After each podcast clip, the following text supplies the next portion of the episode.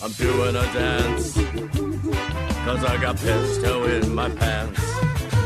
I'm doing a dance.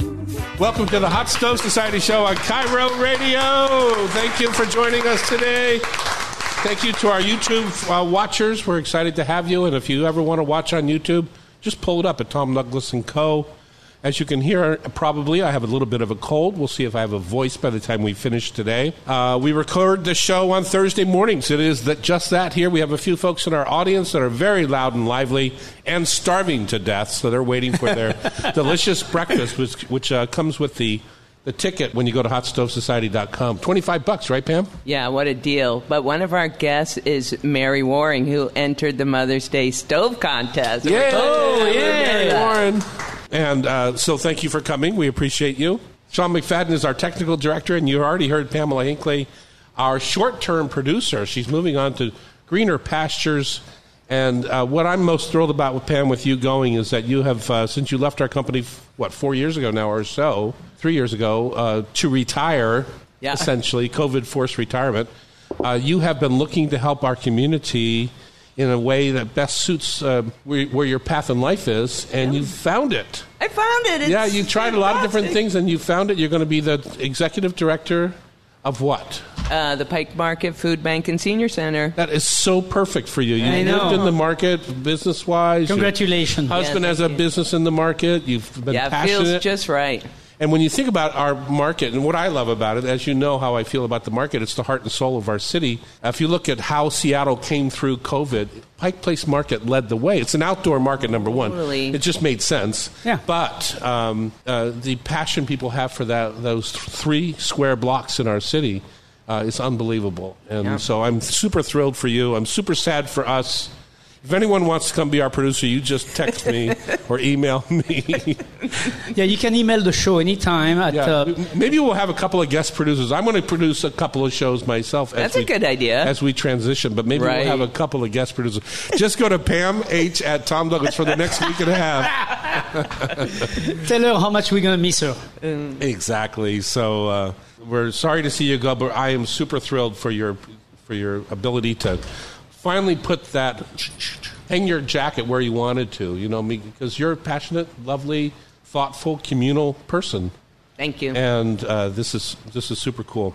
Uh, we're coming to you from the uh, beautiful Hotel Andra in downtown Seattle, Fourth and Virginia. It's the home of Lola, our Greek-inspired restaurant, and it's across the street from Serious Pie and Dahlia Bakery.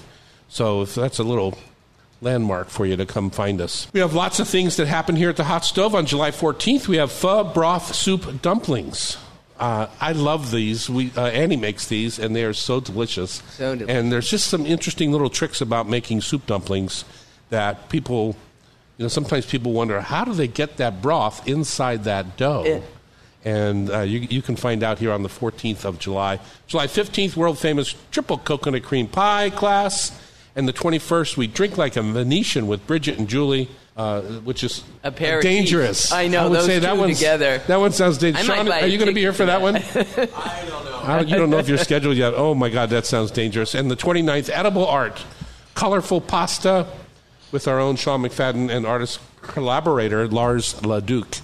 Have you ever seen Lars teach a class? they did this one. Oh, really? Oh, my goodness. He is a pistol. I would be anxious to see that. We have a large show for you today. Daniel uh, Schindler, a respected salmon scientist. We're hoping to make that connection. You know, there's been a lot of chatter, uh, a big uh, op ed in the Seattle Times, a lot of chatter about Chinook salmon or the king salmon and whether we or not we should be eating it. And, you know, I don't like to jump on bandwagons. And so I like to hear from real scientists about uh, what the process is and whether it, we're making a difference or not by not eating the salmon. So we're inviting a real scientist on to talk about the Southeast Alaska Chinook salmon troll fishery. Uh, we welcome Jessica Stecher. Stecher. Stecher is going to be on the mic from Charlie's Produce. And today we're going to talk berries. A little bit about her farm life. You know, people don't always end up in the profession that they also have a passion for privately. You know, you just sometimes you go do your job and you come back. But she lives the farm I life. was once a uh, working on masonry, so yes, you're right. Is that true? You were laying That bricks? is true. I was in between two jobs, and I Wow, helped Terry in my hometown. I helped the mason build some, you know, cement block and cement Yeah. and, and build up the whole thing. Yeah, yeah, not, not Awesome. You know, I mean, when you walk into the grocery store and you see the array of berries this time of year, it's overwhelming. So Yeah. we're going to kind of dissect that a little bit. Wine bar owner David Clawson is here to explain their self-pour tasting bar, Rapport. And Pam challenges us to take challenges us to take potato salad to the next Yeah. level. I will say thank you to all of those who came out last Wednesday. You know, we did the uh, benefit for the, um, I can never say the name of the restaurant, I, I, Iruba, Aria, the lady who got killed here in the, on 4th and Lenora. Um, and we did it, uh, the benefit for, uh, um, Kwon family. for the family uh, this last Wednesday, and we had donated 20% along with uh, other restaurateurs around town, including Ethan and Renee, and just a ton of people jumped in. And I believe we raised uh, more than $25,000 for her family. Oh, To congratulations. try, and thanks to you, and thanks to a member of our audience who came on last Wednesday night. It was And- fantastic. The dinner was delicious. Kathy had the artichoke again. It was fantastic. I love that artichoke. you just don't see it on. It was really good. Yeah. No, it was it was delicious. Well, thanks to everyone who came out. Um, I know personally, our restaurants did a little over uh, almost twelve thousand dollars in in raising cash for the family, and we thanks everyone. And of course, uh, we're going to finish the show by playing Rub with Love Tasty Trivia, brought to you by my very own spice line, Rub with Love Spices and Sauces. Chef, what is your taste of the week? Oh, my taste of the week. A wonderful vanilla cherry clafouti. So, It's so funny because that was my taste, except mine was a Dutch baby. Same No, idea. Same idea. Yeah. Mine was better though. Because my, wife, Jackie my said so. made it. Uh, Jackie made ours too. Kathy so- made this cherry clafouti. We haven't done a cherry clafouti in our house in probably two years. To give you an idea, we Pit could, in or pit out? That's the real question. to, to give pit out. To give you an idea, we actually didn't have the pan. We had to, she had to go to. She went to a store in, on Bastille Day in the morning.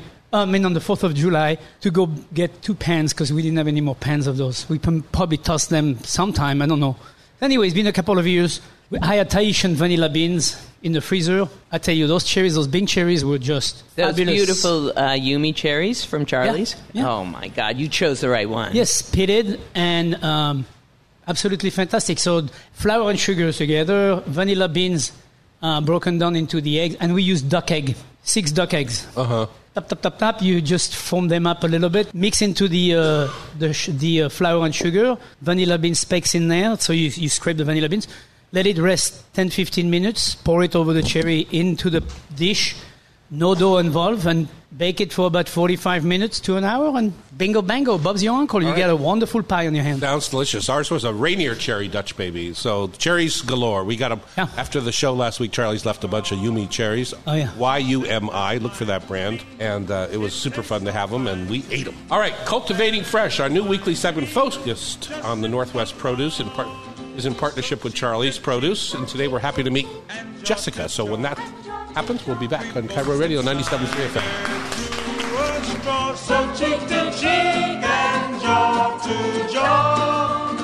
We through a straw. They furnished off an apartment with a two-room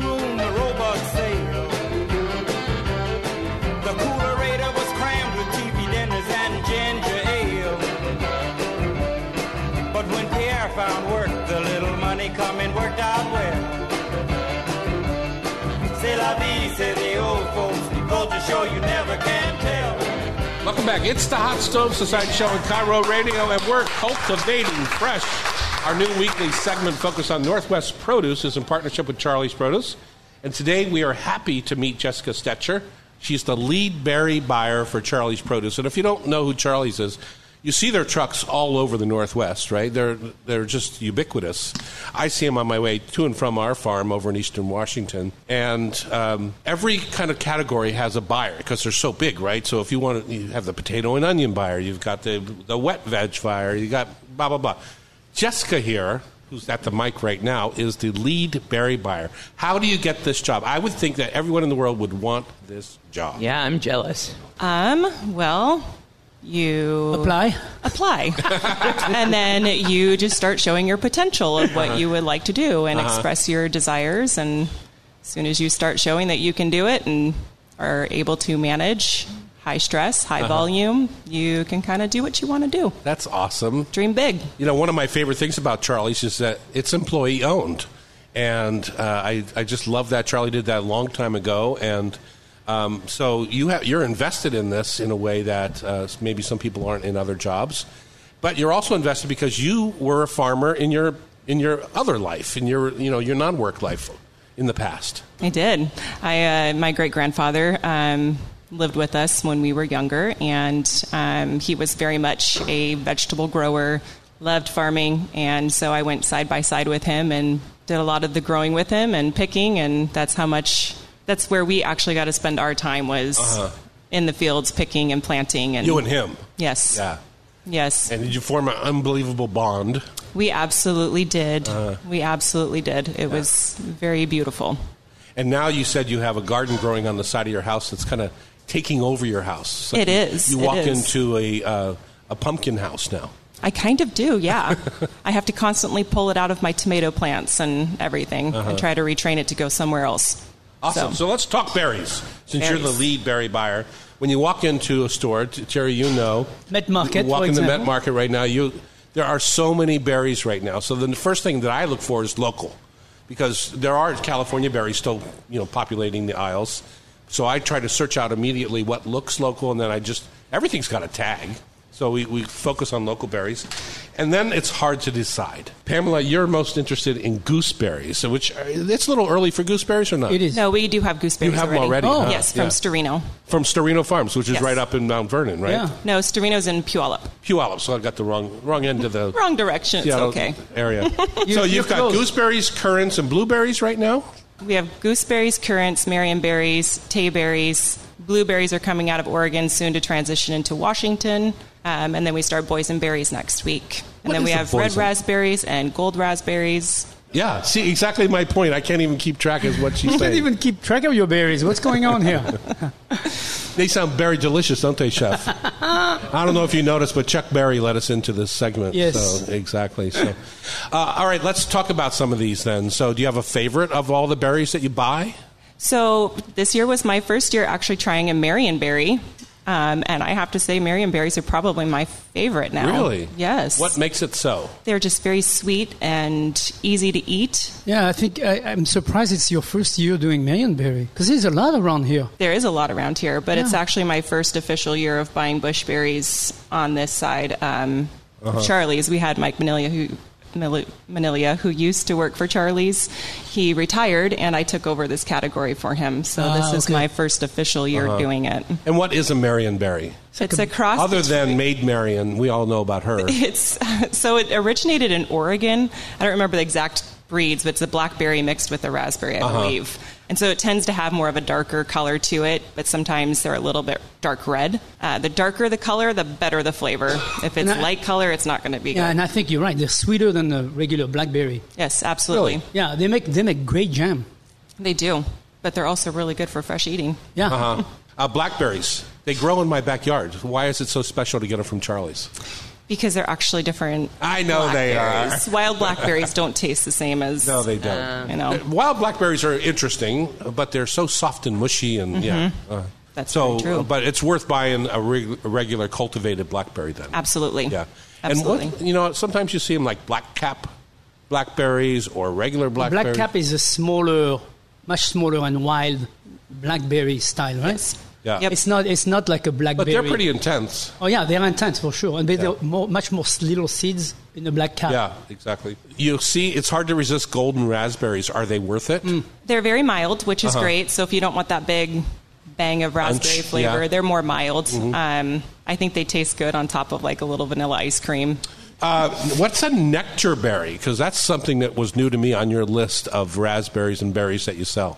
So nectarberries, uh, Sterino actually grows the nectarberries, and they're they're definitely I think they're close, more similar to a marionberry. They're sweeter berry. Okay. And you say you said Sterino twice now. So these are local farms that Charlie contracts with. Yes.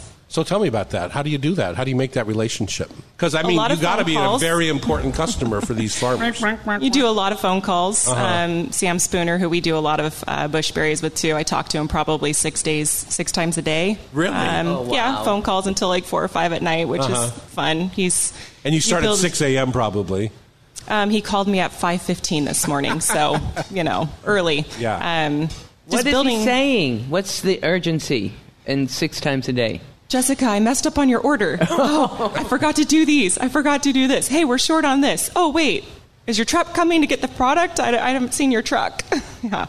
It's a lot of that, but a lot of also, I'm coming onto a lot of product. Can you please help me? How do we figure out how to move more volume? Uh-huh. Um, which is actually working out really well for us this year because raspberries have been a train wreck out of California. Um, and they're coming onto huge production here locally, and they're able to pack them in a 12 6 ounce for us. So we're able to move the volume that they need help moving. Right, So it's been really awesome. So that's an interesting part of your relationship as a buyer is to not just uh, go to the farmer and say, "What do you have?" but "What do you need help with?" Because Yes. uh, that makes a huge difference, chef, as you know. course. uh, in e- the economy of the, the crop, right? Right. If you have if you lose twenty percent of your crop because you couldn't move it or whatever, or look at the cherries in eastern Washington right now sitting on trees, um, that's a huge help to the to the farmer. Yes. And also, you're weather dependent no matter what. Mother Nature doesn't always work friendly. Definitely doesn't. Especially like in California, like you were saying, the whole central California got inundated this winter, this spring, so they Yes. lost a lot of crops. So They did. Actually, our strawberry season was a lot less Yeah, I this year noticed too. yeah. Locally, um, it was Was that from the cool spring? well, and then it rained really hard in June for Uh-huh. like Yeah. a week solid, and that just basically finished it up. And then in Wiped it out. spring, uh, Treehouse up north, she's in Mount Vernon. She had a, a basically the fields were flooded out, and she lost her strawberry crops because of that. And she does organic. Um, Oh Right. no! So- That's why these farmers often, uh, uh, probably not everyone, but they often have a variety of crops so that when they lose one, another one picks up some of the slack. Like, may have lost the strawberries, but her blueberries might be doing okay. I don't know what she grows, so I'm just saying. she that. does do blueberries. Yeah, and it's, she uh, has it's just the best part ones. of the. It's uh, it's just part of the deal. So tell us a few of the stories uh, Charlie's is supplying that people can find this array of berries at that you're buying. We are selling to Orcas Island Met Market, Frank's Produce in the Market, Ken's Market in Greenwood, Birds and Hilltop Red Apples, Watchamaya, Red Barn in Puyallup, and Vashon Thriftway. Jessica Stecher, thank you so much for joining us for this uh, berry delicious segment. Thank you. Come on, that was funny. uh, and uh, and we look forward to seeing uh, Charlie's next week here in the kitchen here at Hot Stove. Can we eat sa- wild salmon and still protect the orcas? Let's find out when we come back. On KIRO Radio, it's the Hot Stove Society Show 97.3 FM. Nothing is real, nothing to get hung about. Strawberry fields forever. Put your hands to the side, as silly as it seems, and shake your body like a salmon floating upstream.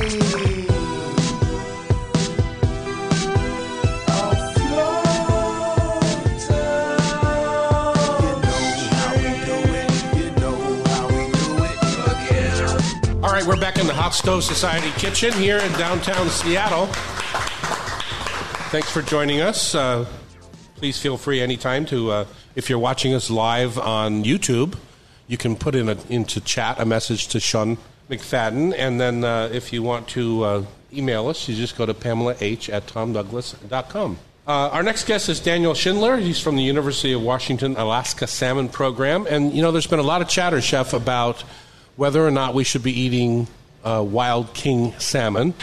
Uh, I know us as a company uh, have decided to not eat anything south of Alaska, any wild Chinook salmon south of Right. Alaska, but uh, we have always felt that Alaska and the orca population up in Alaska has been is fine and is it's able to get some king salmon from Alaska if we chose to. Uh, there was a big uh, editorial in the Seattle Times uh, a couple weeks ago now uh, talking about that uh, even um, it was by the Wild Fish Conservancy lawsuit against Southeast Alaska king salmon trollers that put out the messaging that uh, proclaiming eating salmon equals killing whales, which is creating a vast divide among salmon conservationists. And, you know, I feel like while I believe that eating salmon is creating an economy around the fish, which is necessary in order to provide uh, natives jobs in Alaska, but it has to be managed properly in order Correct. to continue this process, right? Most So- importantly, most importantly for the survival of the salmon. yeah, and, and managed correctly, and that um, by creating an economy around the fish, we are creating a more uh, situation where we can keep it and keep it in, in a system, so Right. to speak. So, um, I, lots and lots of uh, yelling and shouting about this whole editorial. Uh, I'm not one to kind of jump on a bandwagon, so we asked uh, a professional to come on, a scientist, Daniel Schindler, from the University of Washington, and to tell us about, well, I guess basically, is that true? Is eating salmon killing whales? Which I don't personally think is is that simple. Well, it's not that simple. There's Yeah. no way it can be And that so simple. let's let's jump in with Daniel. And uh, good good morning, Daniel. Thank you for joining our show. Good morning. Yeah, good morning, Tom, and uh, thanks for the invitation. So you've, I'm sure, read this um, this uh, op-ed or editorial. I'm not sure which one it was. Uh, where, where, sh- what should we be thinking as uh, people here in Seattle and in the world, humanity, about eating salmon, specifically Chinook, and uh, how should we be approaching this this conversation? Yeah, it's a good question, and there's probably no simple answer to it because it has a lot of complexities to it. I mean, I think the first message is one that you've promoted and you continue to promote, which is we should be asking where does our food come from, and is it coming from sources that are sustainable and healthy and and economical? Um, in the case of salmon on the west coast, they've always been a great uh, choice for people who love to eat fish and who eat, love to eat good uh, good food. Uh, in the case of the Chinook salmon killer whale narrative and all the surrounding issues associated with it. I think there's one piece of the story that's really critical for people to understand that's really been missing from this narrative. I'm, I'm in Bristol Bay, Alaska right now with somewhat limited uh, communication, so I have not read the op-ed that you referred to, but I know the issues associated with uh, with that story. Anyhow, the narrative that I think needs to change a little bit is people need to realize that the number of resident killer whales in the Northeast Pacific has tripled since the 1970s. That the passage of the Marine Mammal Protection Act and, and similar protections in Canada have allowed these populations to literally explode. So what we hear in Seattle and Vancouver and, and San Francisco is is really about the plight of the southern residents, um, which are fish-eating whales, and there's now I think around 80 or maybe a few less whales, and they are doing poorly. It's very clear. But when we expand that to the whole coast, from Northern California through Alaska, we need to realize there's over a thousand resident killer whales, and they're probably on the order of 1,200, in fact. And uh, in the mid 70s, there were only about 400 of them. That's so that's dramatic. the backdrop what Yeah. we're talking about here. So those are definitely uh, pluses number. I mean, it's Yeah, it's I mean, ni- it's nice to hear that the population of orcas has come back and and actually been very very very big. I mean, it's it's amazing. Daniel, is there a number we should be hoping for for the population of orcas? Uh, is is I mean, just because there's 1,200 doesn't mean that that's plenty. Uh, is there? What's the historic population numbers? We don't really know what the historic number of killer whales might have been. Again, I'm not a whale biologist per se, but Yeah. I know enough to tell you some general facts. Um, you know, we also need to consider that not all killer whales eat salmon. Uh, there's the transient killer whales, which are more mammal-eating whales that are a little farther offshore typically, but some of them are moving inshore. They're also doing well. Uh, the the residents are the ones that we're concerned about that eat salmon. Um, how many there quote unquote should be, we don't know. But what we do know is that the populations that are there now, that are present now, are growing at somewhere on the order of two or three percent per year, which says they're not near carrying capacity. They are, you know, for an animal that's that large and, and that old, uh, the populations are growing still in an exponential way. They're growing faster than the population of Japan or the USA. I can tell you that. so, So I have a question. What you said there is about 80 wells that are not healthy. between- southern resident. Yeah, southern resident. What, do we know why they're not healthy? Yeah, the question of why the southern residents are not doing well is is up for debate. There are probably many reasons that contribute to it. Um, it is clear that there are not as many Chinook salmon, which is their distinctly preferred prey. Uh, there's not as many Chinook salmon available to them as there used to be. Um, there's been some recent evidence that genetically they're somewhat inbred, and that may be contributing to some of their poor uh, poor birth rates recently. Uh, we also know there's contaminants and there's harassment from noisy boats and whatnot. So they're probably pigeonholed somewhat because they're suffering from a from a, a set of threats. Too close to civilization would be a good argument to make. That's certainly part of the argument, but I guess it's, you know, I'm going to double down on my opening argument, and that is that another threat to the southern residents are the northern residents and the Alaska resident killer whales, which eat the same fish that southern residents do.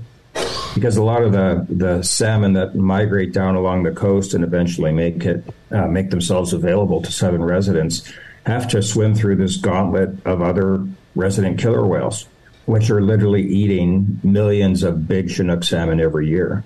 So, you know, in the in the conservation community, we often sort of imagine that under strong conservation measures, everything does well. But of course, that's simply not possible because species interact with each other. And in the case of Chinook salmon and, and resident killer whales, killer whales eat them. And in the case of killer whales more specifically, different killer whale populations certainly compete with each other. And that's part of the story that's missing is that northern residents and Alaska's resident killer whales are probably competing with our southern residents because they eat a lot of the same food. And what, where do the sea lions fit into this mix? You often hear this down in this in this part of the world about the sea lions, say at the Hiram Locks, or or where do, where do they and and and the, the actual fish ladder and locks themselves come into play here? Yeah, the question of sea lions and harbor seals, those species as well have have benefited in a very dramatic way from the the federal protections we've we've allowed for them, and their numbers have also exploded, particularly California sea lions and and harbor seals, and both of those species also eat eat salmon, including some Chinook salmon. But the difference between them and the killer whales is that the the sea lions and the harbor seals are typically eating smaller fish. They're eating the Chinooks and, and coho and, and other species of salmon at smaller uh, life stages. In the case of the uh, killer whales, they are very selective for the biggest, largest, juiciest uh, Chinook. So, in an evolutionary sense and in a reproductive sense for the population, the, the the, the resident killer whales actually have a much bigger impact than the other that also eat these fish. Interesting. So uh, when we come back, let's talk about uh, some of the um, uh, the Tlingit and the Haida uh, people's uh, relationship with the salmon, and um, how this lawsuit between Wild Fish Conservancy uh, and the Southeast Alaska king salmon trollers is kind of separating two very uh, eco-conscious clans, I will say. Yeah, it's On- a, it's a supporter. Yeah, on KIRO Radio, it's the Hot Stove Society Show, 97.3 FM.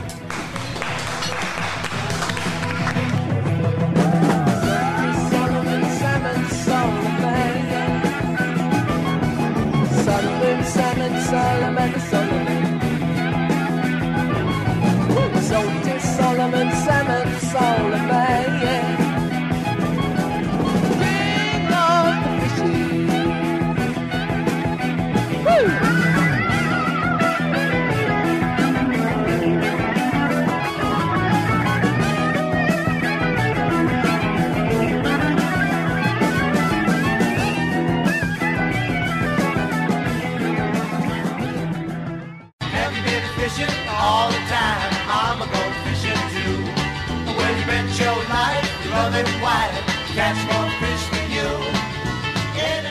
Okay, we're back in the kitchen here at the Hot Stove, and we're having an interesting conversation with Daniel Schindler from the University of Washington Alaska Salmon Program. Uh, Daniel is up in Bristol Bay right now. Last time I tried to get into Bristol Bay, we circled three times on Alaska Airlines and then had to go back to Anchorage. It was just, Oh. it was too Too choppy. Nah, too uh, cloudy, foggy, whatever. Mm-hmm. It seems to happen a lot up there. Daniel, uh, we were talking uh, before the break about uh, the the need for king salmon and um, wild orcas, especially the southern resident population, to kind of coexist uh, with the fisheries. And uh, there's uh, it's more than that. So, Pam, will you read this little note uh, that was put in the Seattle Times? And re- I think it was in response to the op-ed in the Seattle Times. Yeah, the reason we wanted to hear from Daniel is because the kerfuffle between the Wild Fish Conservancy lawsuit against um, the Southeast salmon trollers doesn't. It seems very specific and doesn't talk about the whole health of the salmon population. And um, we wanted to hear more, which is why we invited Daniel. We to educate ourselves. So, Daniel, help us understand how the Wild Fish Conservancy brought this about. Yeah. I wanted you to read that from the um, Tinglet and Haida peoples, the note that they sent to the Seattle Times. Uh, since time immemorial, the Tlingit and Haida people have lived in relationship with the uh, salmon and the killer whale. They feed us and protect us, and in return, we have been their stewards for generations. And yet, we are in the crosshairs of the Wild Fish Conservancy lawsuit that attempts to address southern resident whale killer declines in the Pacific Northwest by shutting down the southeast Alaska Chinook salmon troll fishery. This misguided lawsuit is a direct assault on our culture, our traditional ways of life, and threatens our communities. Yikes, that is throwing down the I just think gauntlet. it's, not, it's part of what doesn't get talked about sometimes. It's just a matter of whether you catch the fish or you don't catch the fish, and it's a bigger, bigger Bigger. conversation. Daniel, you're in the middle of this, if I'm not mistaken. Well, I don't, I don't think I'm in the middle of it, but I certainly have expertise and have worked on some of the topics that uh, bear relevance to it. Yeah. So, can you tell us about some of that side of the the question? I guess. Yeah, I guess there are several ways to think about the problem um, that are relevant to people who haven't been involved with the troll fishery. Um, you know, the simple minded thing to do with salmon is to think that the fish that you see swimming up a river or the fish that um, is caught at a river mouth was part of the local ecosystem. And what we know for sure with, with particularly Chinook salmon, but really all the species of salmon, is they migrate very widely up and down the coast. And most of the uh, Chinook that are the focus of today's conversation um, swim up the coast and, and put a lot of their growth on in the Gulf of Alaska. So the ocean is actually a pretty small place for these animals. As mentioned in the in the note that was just read, is those fish have been harvested by both people and by other animals up and down the coast for as long as these species have been around. Another dimension of the question is that fisheries are often an easy villain because we see people catch fish and harvest fish, and it's, it's an easy finger to point uh, with. And the reality is, fishing communities are often among the most conservation conscious communities there are. People aren't in it to make a quick dollar. We know that because families have been doing this for generations, that people typically fish with the idea that they want to maintain the resource and maintain their livelihood and cultures for generations into the future. So it's it's it's grossly unfair to villainize a relatively small fishery um, because of a problem that is being expressed elsewhere. In the case of Chinook, I think we will make a mistake if we paint too rosy a picture for the status of Chinook salmon. It is true that Chinook populations currently are down right now along most of the coast compared to where they were 10, 15, 20 years ago. And um, some of that may be climate warming. Some of that is certainly part of this issue with growing populations of, of killer whales that are eating many of them and, and really selective for the largest fish. But what people don't realize in many cases is that the number of fish that are harvested by commercial fisheries has been slowly declining through time. And that's through reforms to fisheries. You know, fisheries in North America, particularly for salmon, are typically uh, adaptive. They are uh, they involve assessments of the status of the populations and pretty rigorous questions about what is sustainable in terms of harvest. So, in this period of time where the predation rates by killer whales has increased exponentially, the number of fish that are harvested by commercial fisheries has actually dropped off drastically. And that's been through reforms to fisheries management. And I'm not trying to paint a picture that the southern residents are not doing well. That is very clear.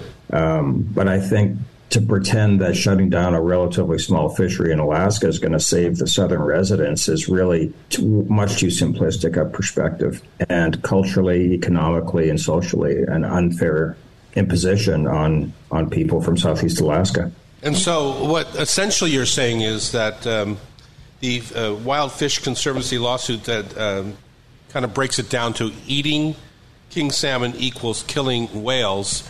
You're saying it's just too simplistic to to kind of live with.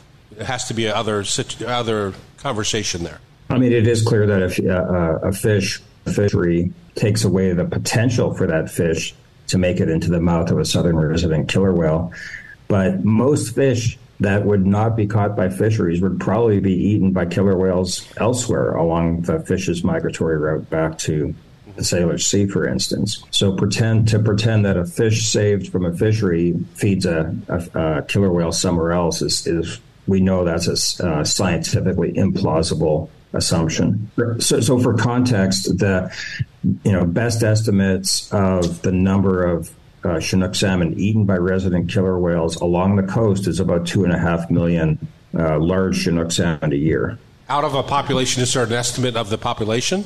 So if you add up all of the Chinook, the big Chinook, because um, killer whales don't really touch them until they get to 20, 25, even 30 pounds. Add up all those uh, uh, fish, it's about two and a half million a year. The southeast troll fishery catches maybe 200,000 right now. Mm-hmm. Um, so it's a tiny fraction of what the whales are eating along the coast. Interesting. Well, I'm sure the conversation is going to continue, Chef. as- Absolutely, I, I think, uh, but I think it's very important not to make this a black and white story of, like Daniel pointed out, to be a uh, salmon versus fishery. You know, it's like you can't. We have to look further into this before we make the knife cut in half anything. So I think it's important. It's not black and white. It's definitely plenty of options to look at. Thank you, Daniel Schindler from the University of Washington Alaska Salmon Program. Appreciate your expertise, and I'm sure we'll have um, some corresponding follow up with this, uh, whether it's with Daniel or another viewpoint when we come back. Uh, but science is the key. Yeah. And um, I believe in science, so we'll, we're going to go from there. Uh, thank you, Daniel. Uh, have a good time up there in Bristol Bay. I know it's beautiful this time of year. Been awfully wet this year, but uh, yeah, thanks for the invitation to participate today. Up next, uh, we're going to welcome David Clawson, owner and wine curator of Rapport, new wine bar in town on KIRO Radio. It's the Hot Stove Society Show, 97.3 FM. In the morning, laughing happy fish heads. In the evening, floating in the soup. Fish heads,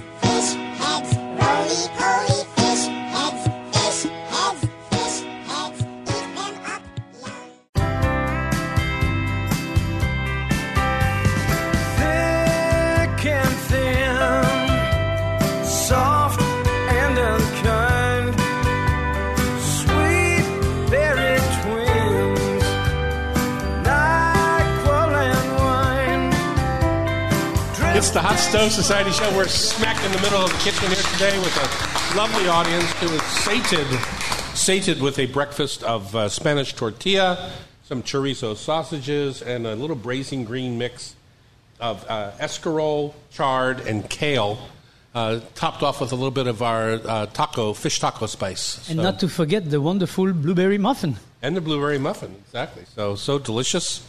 Thank you, chef, for um, for breakfast. And are you still hungry, or you, would you like a glass of wine to wash it all down with? Uh, let's have a little taste of wine. Why don't we? Uh, we're going to welcome David Clawson, owner and wine curator of Rapport, which is a new wine bar up on Capitol Hill. Yeah, you inherited that beautiful space at the north end, and uh, have Which space? It used to be the Starbucks store. Correct. Actually, a secret Starbucks. The Roy store. The Roy store. That's it. Roy Street Coffee and Tea. That's where you are. That's where we are. Oh, beautiful. So not much more coffee and tea, much more wine Yeah. and great food, so that kind Wasn't of it? stuff. Wasn't it the first Starbucks that tried to do wine too at nighttime? That's right. Yeah.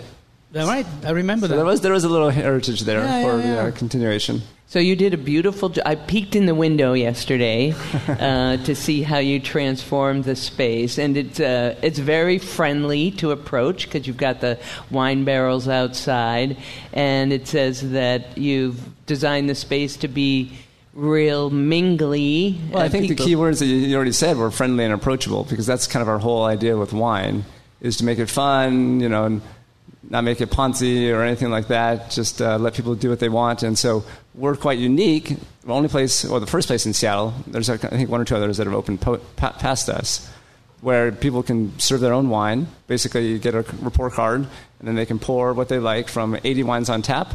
So a huge variety, wines from all around the world. 80 wine 80 on tap. 80 This wines is on tap. amazing. We actually wanted to do 100, but we fell slightly short. we put some, we put some it's called we spa- space. Well, it's called space, and we put some beer t- self-serve beer taps in as well. Okay. Uh, so Good we have that. Right, right. You want to cover the bases. Uh, we do some cocktails also, but yeah, no, wine is what we're really about. And it's And, and we just need to add one Scotch uh, Cruvinet to the mix too. So- if we could, believe me, we would. So actually, uh, Terry was asking about the laws a little bit earlier, and so it's interesting. There are some states allow self-pouring, self-serving, whatever you- whatever you want to call it.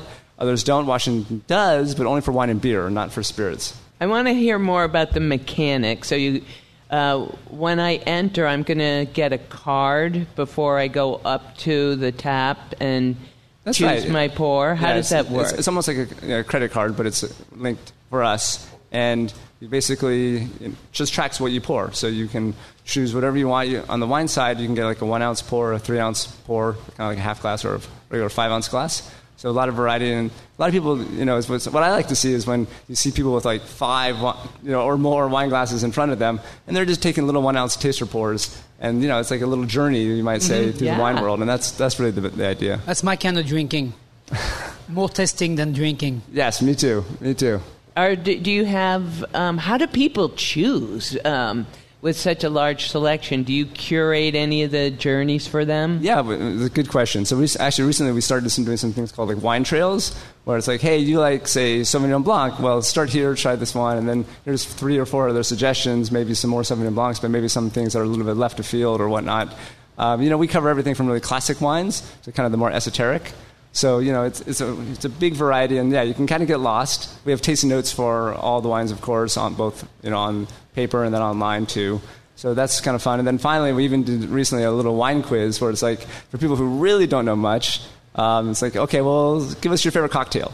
And then maybe, maybe we'll go take, take a different way from that. Or tell us your favorite cuisine. Oh, you like Thai food. Okay, so maybe you want something that's like a little bit spicier, a little bit you know zippier kind of style of wine. So then that's kind of a little avenue you can take. So we've done. We try to make it again like just make it fun, make it approachable, engaging. That's what we're about. And how did you come to the wine industry? I am a local boy. I grew up in Seattle, but I moved away for 25 years. Spent a lot of that time actually in London.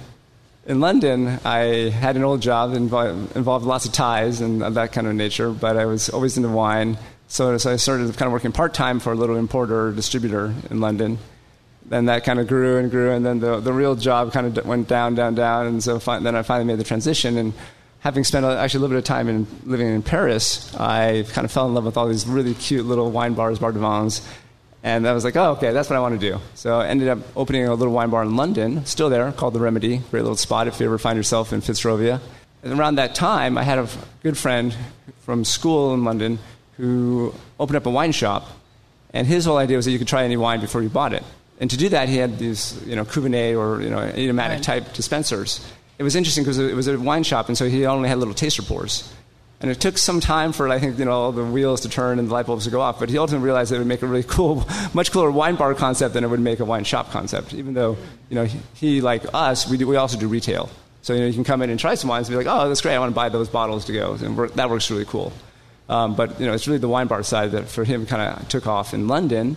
And when I decided to come back to Seattle with my family, you know, I could see that no one was doing that concept here, and it was, and it's, you know, it was a super cool idea. And you know, I, mean, I love the traditional kind of more cutesy Parisian wine bar, but I also love this idea, and it's just, it's just so engaging for people. It's, you know, yeah, I think the freedom is very engaging. I think that's very cool to walk into a place where there's a 80 wines available, but you don't know. So you're like, how do I start this? And and and also 80 wines that you know are going to be in good condition. So I Right. think that's. I mean, I've been. To, you know, there are places that have a lot of wine open. To be fair, but eh, you know, sometimes Yeah. they're just open sitting They've on the bar open, in the open. fridge, yeah, open, Right, open, yeah, right? yeah. So these these systems are actually originally designed as preservation devices. That they, you know, they use argon gas, which is the most inert gas on Earth, and kind of keeps the wine in good condition, and also that's what creates the, the kind of the taps vacuum system. And so you know that when you're getting a glass pour, and, and to be honest, you know, as I said, we have a huge range, including wines that have gone up to $100 a glass. So, you know, if you're going to pay that kind of money, you know, you're, you're going to You want want it to something. be fresh.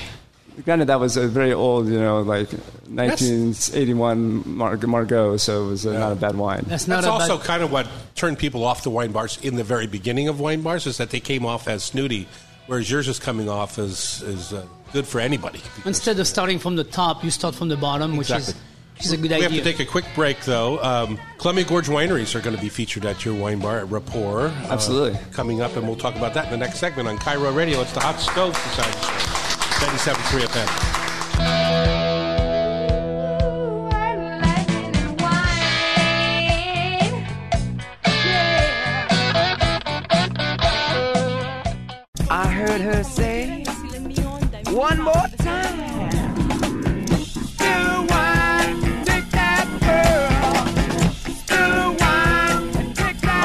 Here in the Hot Stove.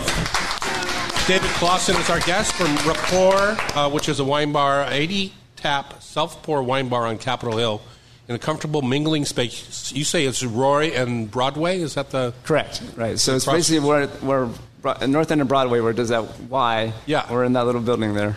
All right. It's very simple. If you drive Broadway on Capitol Hill, going You run north, into it. and you just keep driving straight, You're gonna run you right will into it. go to the front door of that place. It opened in the fall of Through our patio 2020. first. and offers uh, each wine in a one, three, or five ounce pour. They're all properly stored.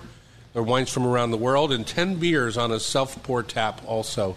The menu is uh, created by Mike Law, formerly of Sitka and Spruce, Bourbon and Bones, Wandering Goose. He only works in restaurants with two names, very, very true. Except for Rapport.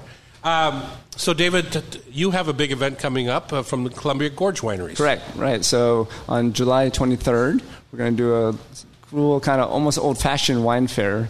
That you know, this is the kind that you used to see in France and places where winemakers standing around pouring wine for, for guests and customers. And I really um, kind of became enamored with the Columbia Gorge when I got back on my European excursions as a place that kind of reminded me a little bit more of what was happening in Europe. So you have a, lot of winemakers who are also wine growers, and you know they're really doing the whole cycle of a vigneron, you might say, where you know you're growing the grapes, making the wine. Um, that's uh, that model is kind of what is less prevalent, I would say, overall in the United States. Um, but in the Columbia Gorge, you're starting to see that more and more. And it's just a kind of an exciting wine region for both Washington. It kind of covers the Washington and Oregon side, but it's maybe a bit more on the Washington. And we have some really cool wines, which I brought with us. And so we're going to have, again, like those winemakers on the 23rd of July, um, just standing around, pouring their wines, t- chatting with customers. Should be a blast. I can't wait. What did you bring for us to try from the Gorge today? Too many things. Pick well, one. Sancerre is not from the gorge. That's that's true. That's true. That was more for the summer segment. Right. But you know, one of my favorite producers that I met when I was I was down there recently, about a month ago, visiting different producers, and one that really kind of connected to me was this one called Analemma. So that's run by a brilliant winemaker named Steven, and he, you know, kind of one of these interesting wine journeys of like a lot of people, where he, he was actually a bicycle tour guide in Italy, kind of got into wine there, then didn't know what he wanted to quite do, got back, decided to go to some wine school, did that. Then, you know, fortunately, he met some really great people, including uh, Christopher Baron of, of Cayuse. Went to work there for five years, got really amazing, you know, skills and training, and then started his own project in the Columbia Gorge. And his wines are just, you know, super pristine, super interesting, you know, unusual varietals, uh, just doing really fun stuff. So this is, I have a couple wines from him, but one that might be a good, quote, breakfast wine This is this one from, uh, which has been kind of inspired by the wines of Southwest France. I love the name Breakfast Wine. wow, that's awesome. So this is actually a Petit Manseng. It's a You're an again, insane it's person a, to talk it's to. a grape that's found in, in Southwest France, sweet wine, but not too sweet. You'll see. It's like, Like said. a perfect Vouvray, where it's just got some acidity. Right, and right, a right, right. Exactly, Of, exactly. a little bit of Vouvray sweetness. being Chenin Blanc. This is what? This is Petit Manseng. But uh, yeah, I don't Petit know that Marsan? grape. Manseng. Oh, Monson. I don't know that grape very well. Is my memory correct that um, the Columbia Gorge wineries are trying to do more dry farming and stress the vines a little more to get more pronounced varietal Great, character? great question. So what you see there, and that's another reason why I find it quite inspiring, is you know you're really seeing a, almost a revolution in farming there, sure. where you have some people who are really leading. I would say the sustainable regenerative farming movement in all of Washington and Oregon. Uh-huh. Um, so places like um, Hiyu, which is Nate Ready, uh, Analemma as well. Uh, I have another one here from a, from a great couple called Loop de Loop, and some others, Sa- Savage Grace, if you know them. So all of them are working, you know, not just organically, but really in a w- uh, even more sustainable way of trying to regenerate these these vineyard lands. Um, and that's you know really inspiring, and it's, you know, again, it's something a little bit different than you're seeing elsewhere. You know, it, it reflects in the wines too. So not only do you have this great farming, and I think any you know any real great winemaker will tell you that to make a great wine, you got to start with great grapes. Right. Uh, so that's where the farming comes in. And then, you know, working with, again, interesting different varietals. You know, I, I love my Washington Syrah, but, or Cabernets. But here, you know, your unusual varietals like the Petit have, I brought a Trousseau also from Analemma. Uh, from this Loop de Loop winery, we have a Skin Contact Viognier. So just a lot of different variety. Another kind of wacky, fun project um, called Little Bastions, and this is a blend of some Dolcetto and some Pinot Noir. So just, you know, again, like a little more unusual stuff and just a lot of fun. Uh-huh. Would you elaborate um, because skin contacts got, is a good buzzword right now? Right, right, right. And just maybe tell people what that contributes So- to the wine. That's also these can also be called quote orange wines, which is you know always gets people thrown for a loop sometimes when they're thinking about there's actually oranges in the wine, but there's no such thing. It really refers to the color of a wine, and an orange wine or a skin contact white wine is basically a white wine that's made like a red wine. That's how I like to describe it. So red wine, color of a red wine, actually comes from usually the skin of the grape, not from the inside. And so well, how you know, how you do that? You know, you macerate the skin with the juice, and it pulls out the color, pulls out tannins, things like that. When there's no reason you can't do the same thing with a white wine. In fact, it's actually probably the most ancient way of making white wine. There was probably orange wine before there was white wine because they come from the Caucasus region, Georgia, that area, which has a you know tremendously long history of this kind of wine production. And it's kind of caught on with a lot of New World winemakers. Um, it's also, you know, you find it prevalent in parts of Italy like Friuli. But it's just, you know, it adds texture, adds a different kind of element to the wine. Um, you know, you can do a short skin contact, you can do a long skin contact, so the, the color can change. So this one is, I would still call this more kind of white than orange, but it, um, you know, it just has another element to it. And it's just a little bit. The, I think the orange wine thing is just a little bit confusing because the wine isn't generally orange. Right. I mean, it, it is. Yeah. It has a deeper. It's just not white. It's, it's yeah, yeah, exactly. And I think it's just Brilliant. talks It's about what a it is. Category. It really is about a category of wine with skin contact. I think they Yeah, pick the exactly. color out of the rainbow and go, oh, we'll call it I mean, I think, I think like anything, it's, it's fun. It's, an, it's another way to approach wine. Um, sometimes it can be a little bit overplayed, perhaps. so we only have a minute left. Food. Food pairings. Food pairings. Well, we have lots of great food at Rapport, I have to say. Mike's cooking is amazing. So, you know, we have, you know, all the traditional wine kind of bar fare, charcuterie, cheeses and whatnot, a lot of small but delicious plates of food. Um, so I guess it really depends on what you're drinking. Uh-huh. What would you have with this wine? What's is magic? incredible. This is breakfast wine. What would you have? I mean, that, that, that blueberry muffin you guys were having before sounded pretty good to me. But, uh, you know, so classic, you can go, actually, this can go great with cheeses, like a blue cheese, a Roquefort, or something like that. True. Um, so, It'd be you know, it's- gre- it's a great cheese wine. Yeah. I, I think you know one of the one of the beauties of wine pairing is oftentimes is especially in the old world is drinking the wine with the food from that area. So that's always you know, it's and always by the way, way don't go. get caught up into somebody's telling you what to match with your wine. Thank you. Absolutely true. It's a there's a big word out there, and you know if it's not the day, then you're having tomato with your white wine. Have Mike? it with red And if you want some Moroccan food with your petit manseng, go for it. Exactly. It might, be- might be My good. favorite food wine pairing in my life was a little chevrita, soft ripened goat cheese in non. Yeah. Uh, with a little Vouvray, and Uh-huh. they were literally meters grown, meters apart. I didn't realize at the time, but I asked somebody, and they, yeah, they're they're neighbors, uh, and it was like magic. I, Fresh I goat couldn't agree. cheese outside of a chateau in the Loire Valley with a Sancerre Yeah. Sancerre Ooh, was just- two miles away. it was like Perfection. heaven on earth. Yeah. Okay, go up and visit Rapport uh, Wine Bar, Roy and Broadway on Capitol Hill. It's uh, super fun. Uh, sounds super fun. I haven't been there yet, but I can't wait to go and uh, talk to David Clawson for his favorite array of the day. Absolutely. All right. Thanks for having me. Thanks so much. Thank you so much for coming in. Up next, potato salad. How did we go from a wine bar to potato salad? It's a throwdown, chef. Oh have it my at the wine bar. On It's KIRO Radio, chef. it's the Hot Stove Society show.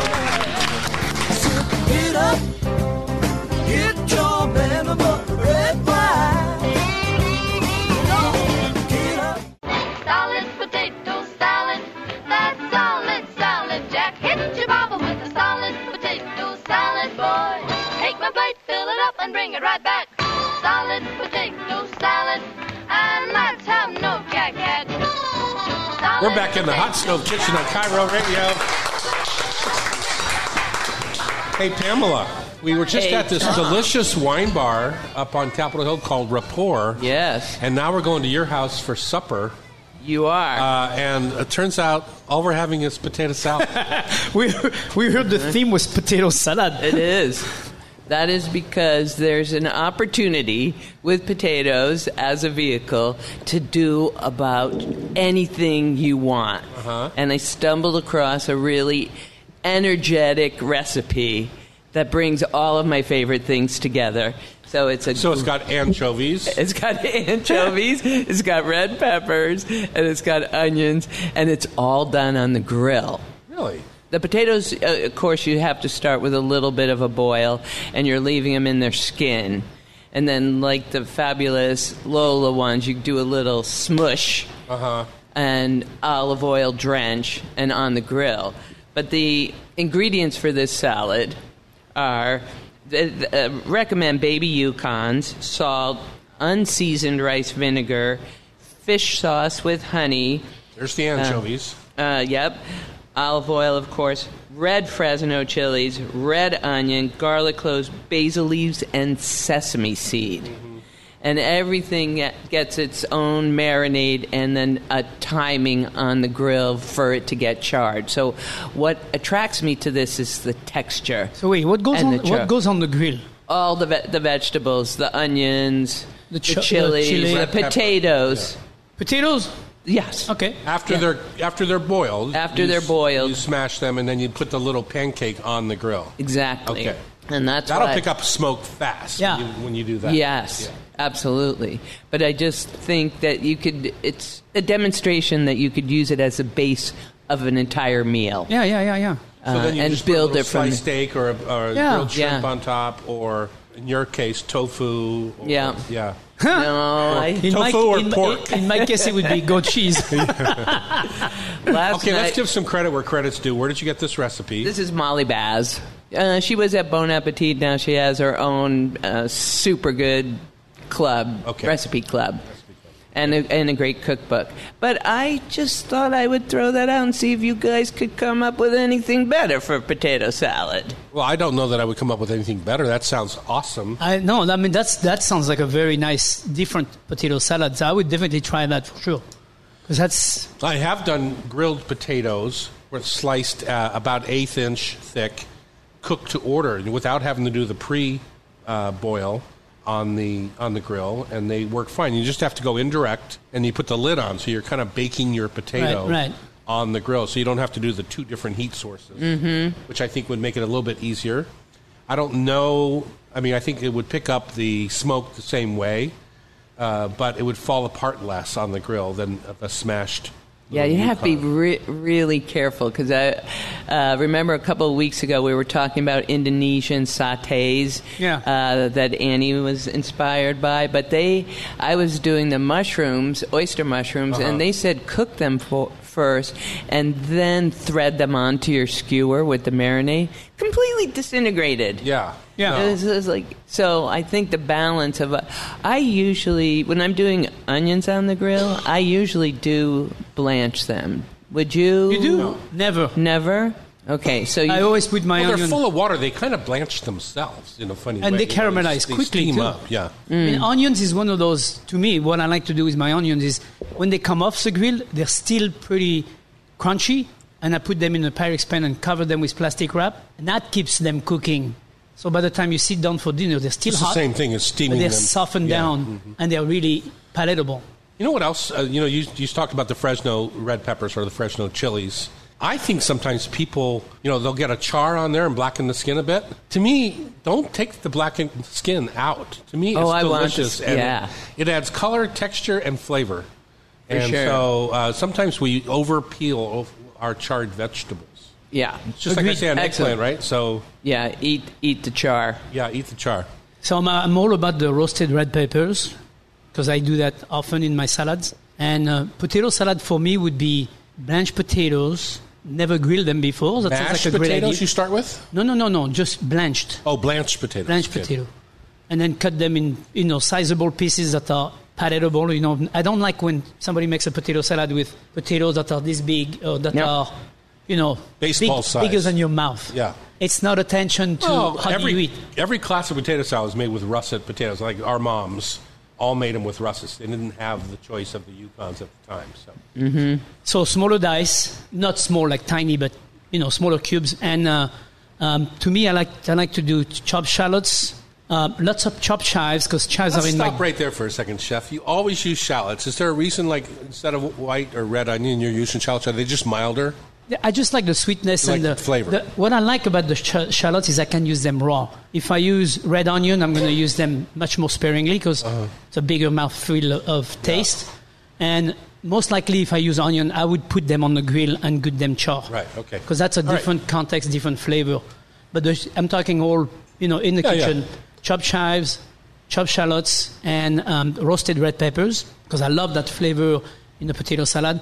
And instead of mayonnaise, I would use uh, Dijon mustard, a lemon juice, and olive oil dressing kind of idea, where I would mix the whole thing together and let it macerate for a few hours, and all room temp because I hate cold potato salad. Oh, cold potato salad is the worst. Oh. But that's the reason to go to oil, I think. Uh, an oil dressing instead of a mayonnaise. Yeah. So then you can say comfortably let it come to room temp Right. and not kill your get. Oil or not food. having the eggs that mayonnaise has in it. Yeah. is Yeah, saying. and So- and the rice vinegar, if adjustment needs to be made where it's not sour enough, a little drizzle of rice vinegar. That's how I would do my potato salad most of the time because it's simple enough, not too many ingredients, and you can do.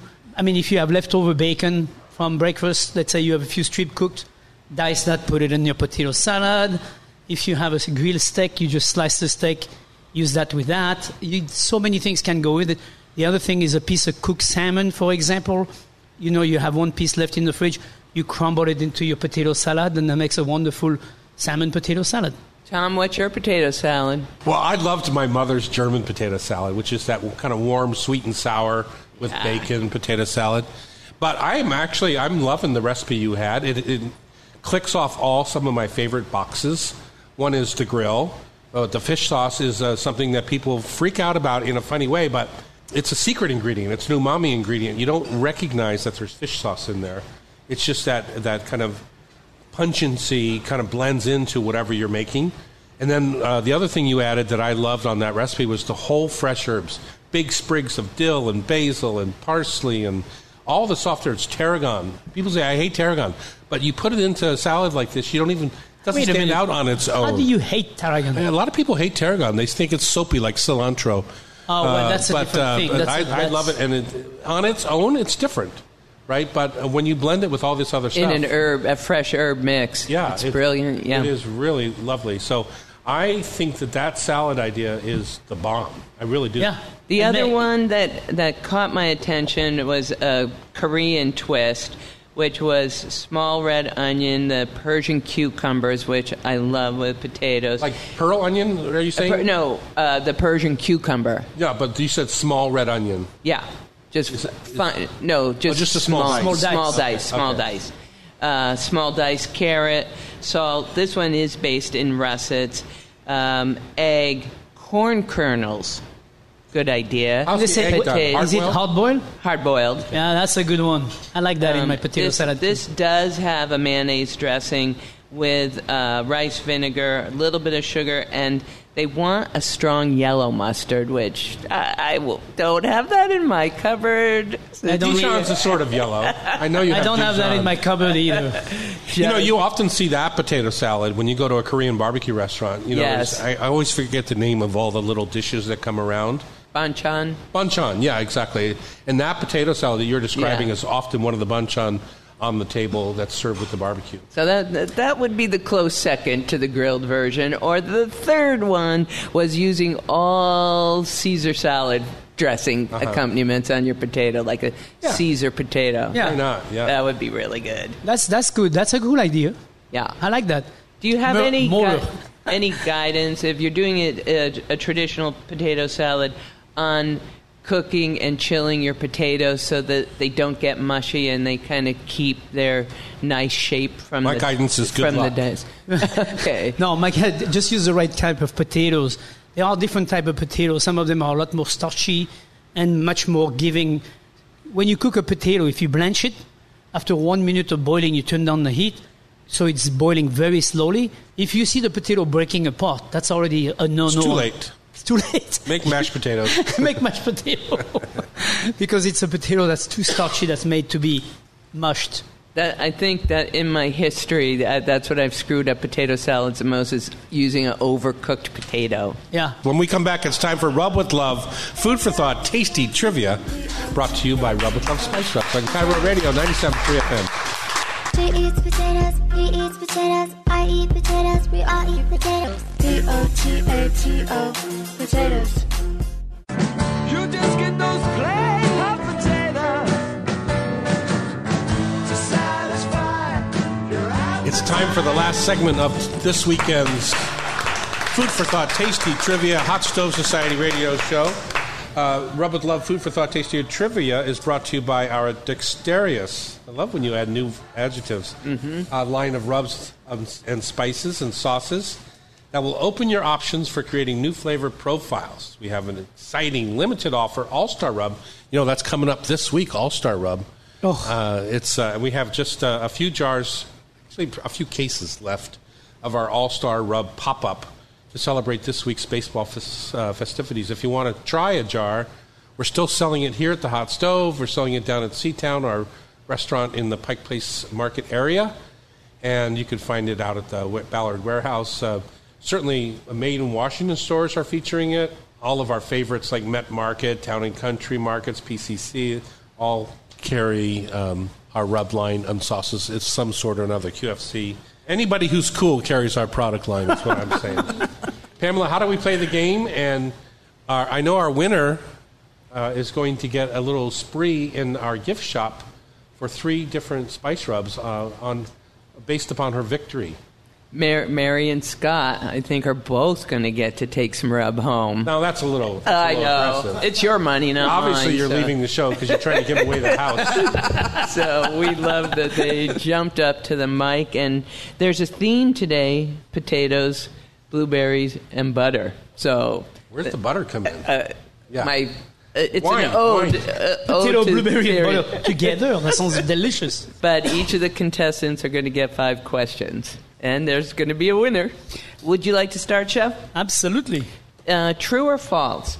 The potato is about 80% water and 20% solids. False. It's true. which, uh, which might uh, lead you to think about this next question, which is multiple choice. An eight ounce baked or boiled potato has approximately how many calories?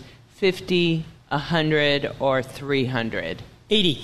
it wasn't one of the mul- multiple choices, but Well, I'm yeah, just making sure. up my own. Yes. Okay, Uh, yeah, you're, we're giving it to you because that's closer. It's a, usually about hundred my calories. 'cause God. People think they're highly caloric when in fact they're not because they're mostly water. True or false? The blueberry is one of the only foods that is truly naturally blue in color.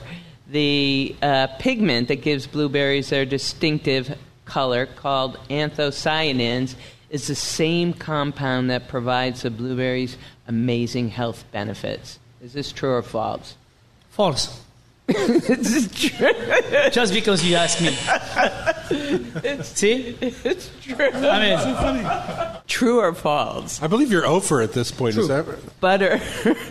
you got it. but I'll read the question anyway. go ahead. Uh, butter was once so ingrained in Scandinavian culture that the 11th century Norwegian king Sven Knutsen demanded each of his subjects provide him a bucket of butter as tax annually. And it is true. I would believe it's true. Yeah, no, I Yeah. would believe that. Yeah, you got that one.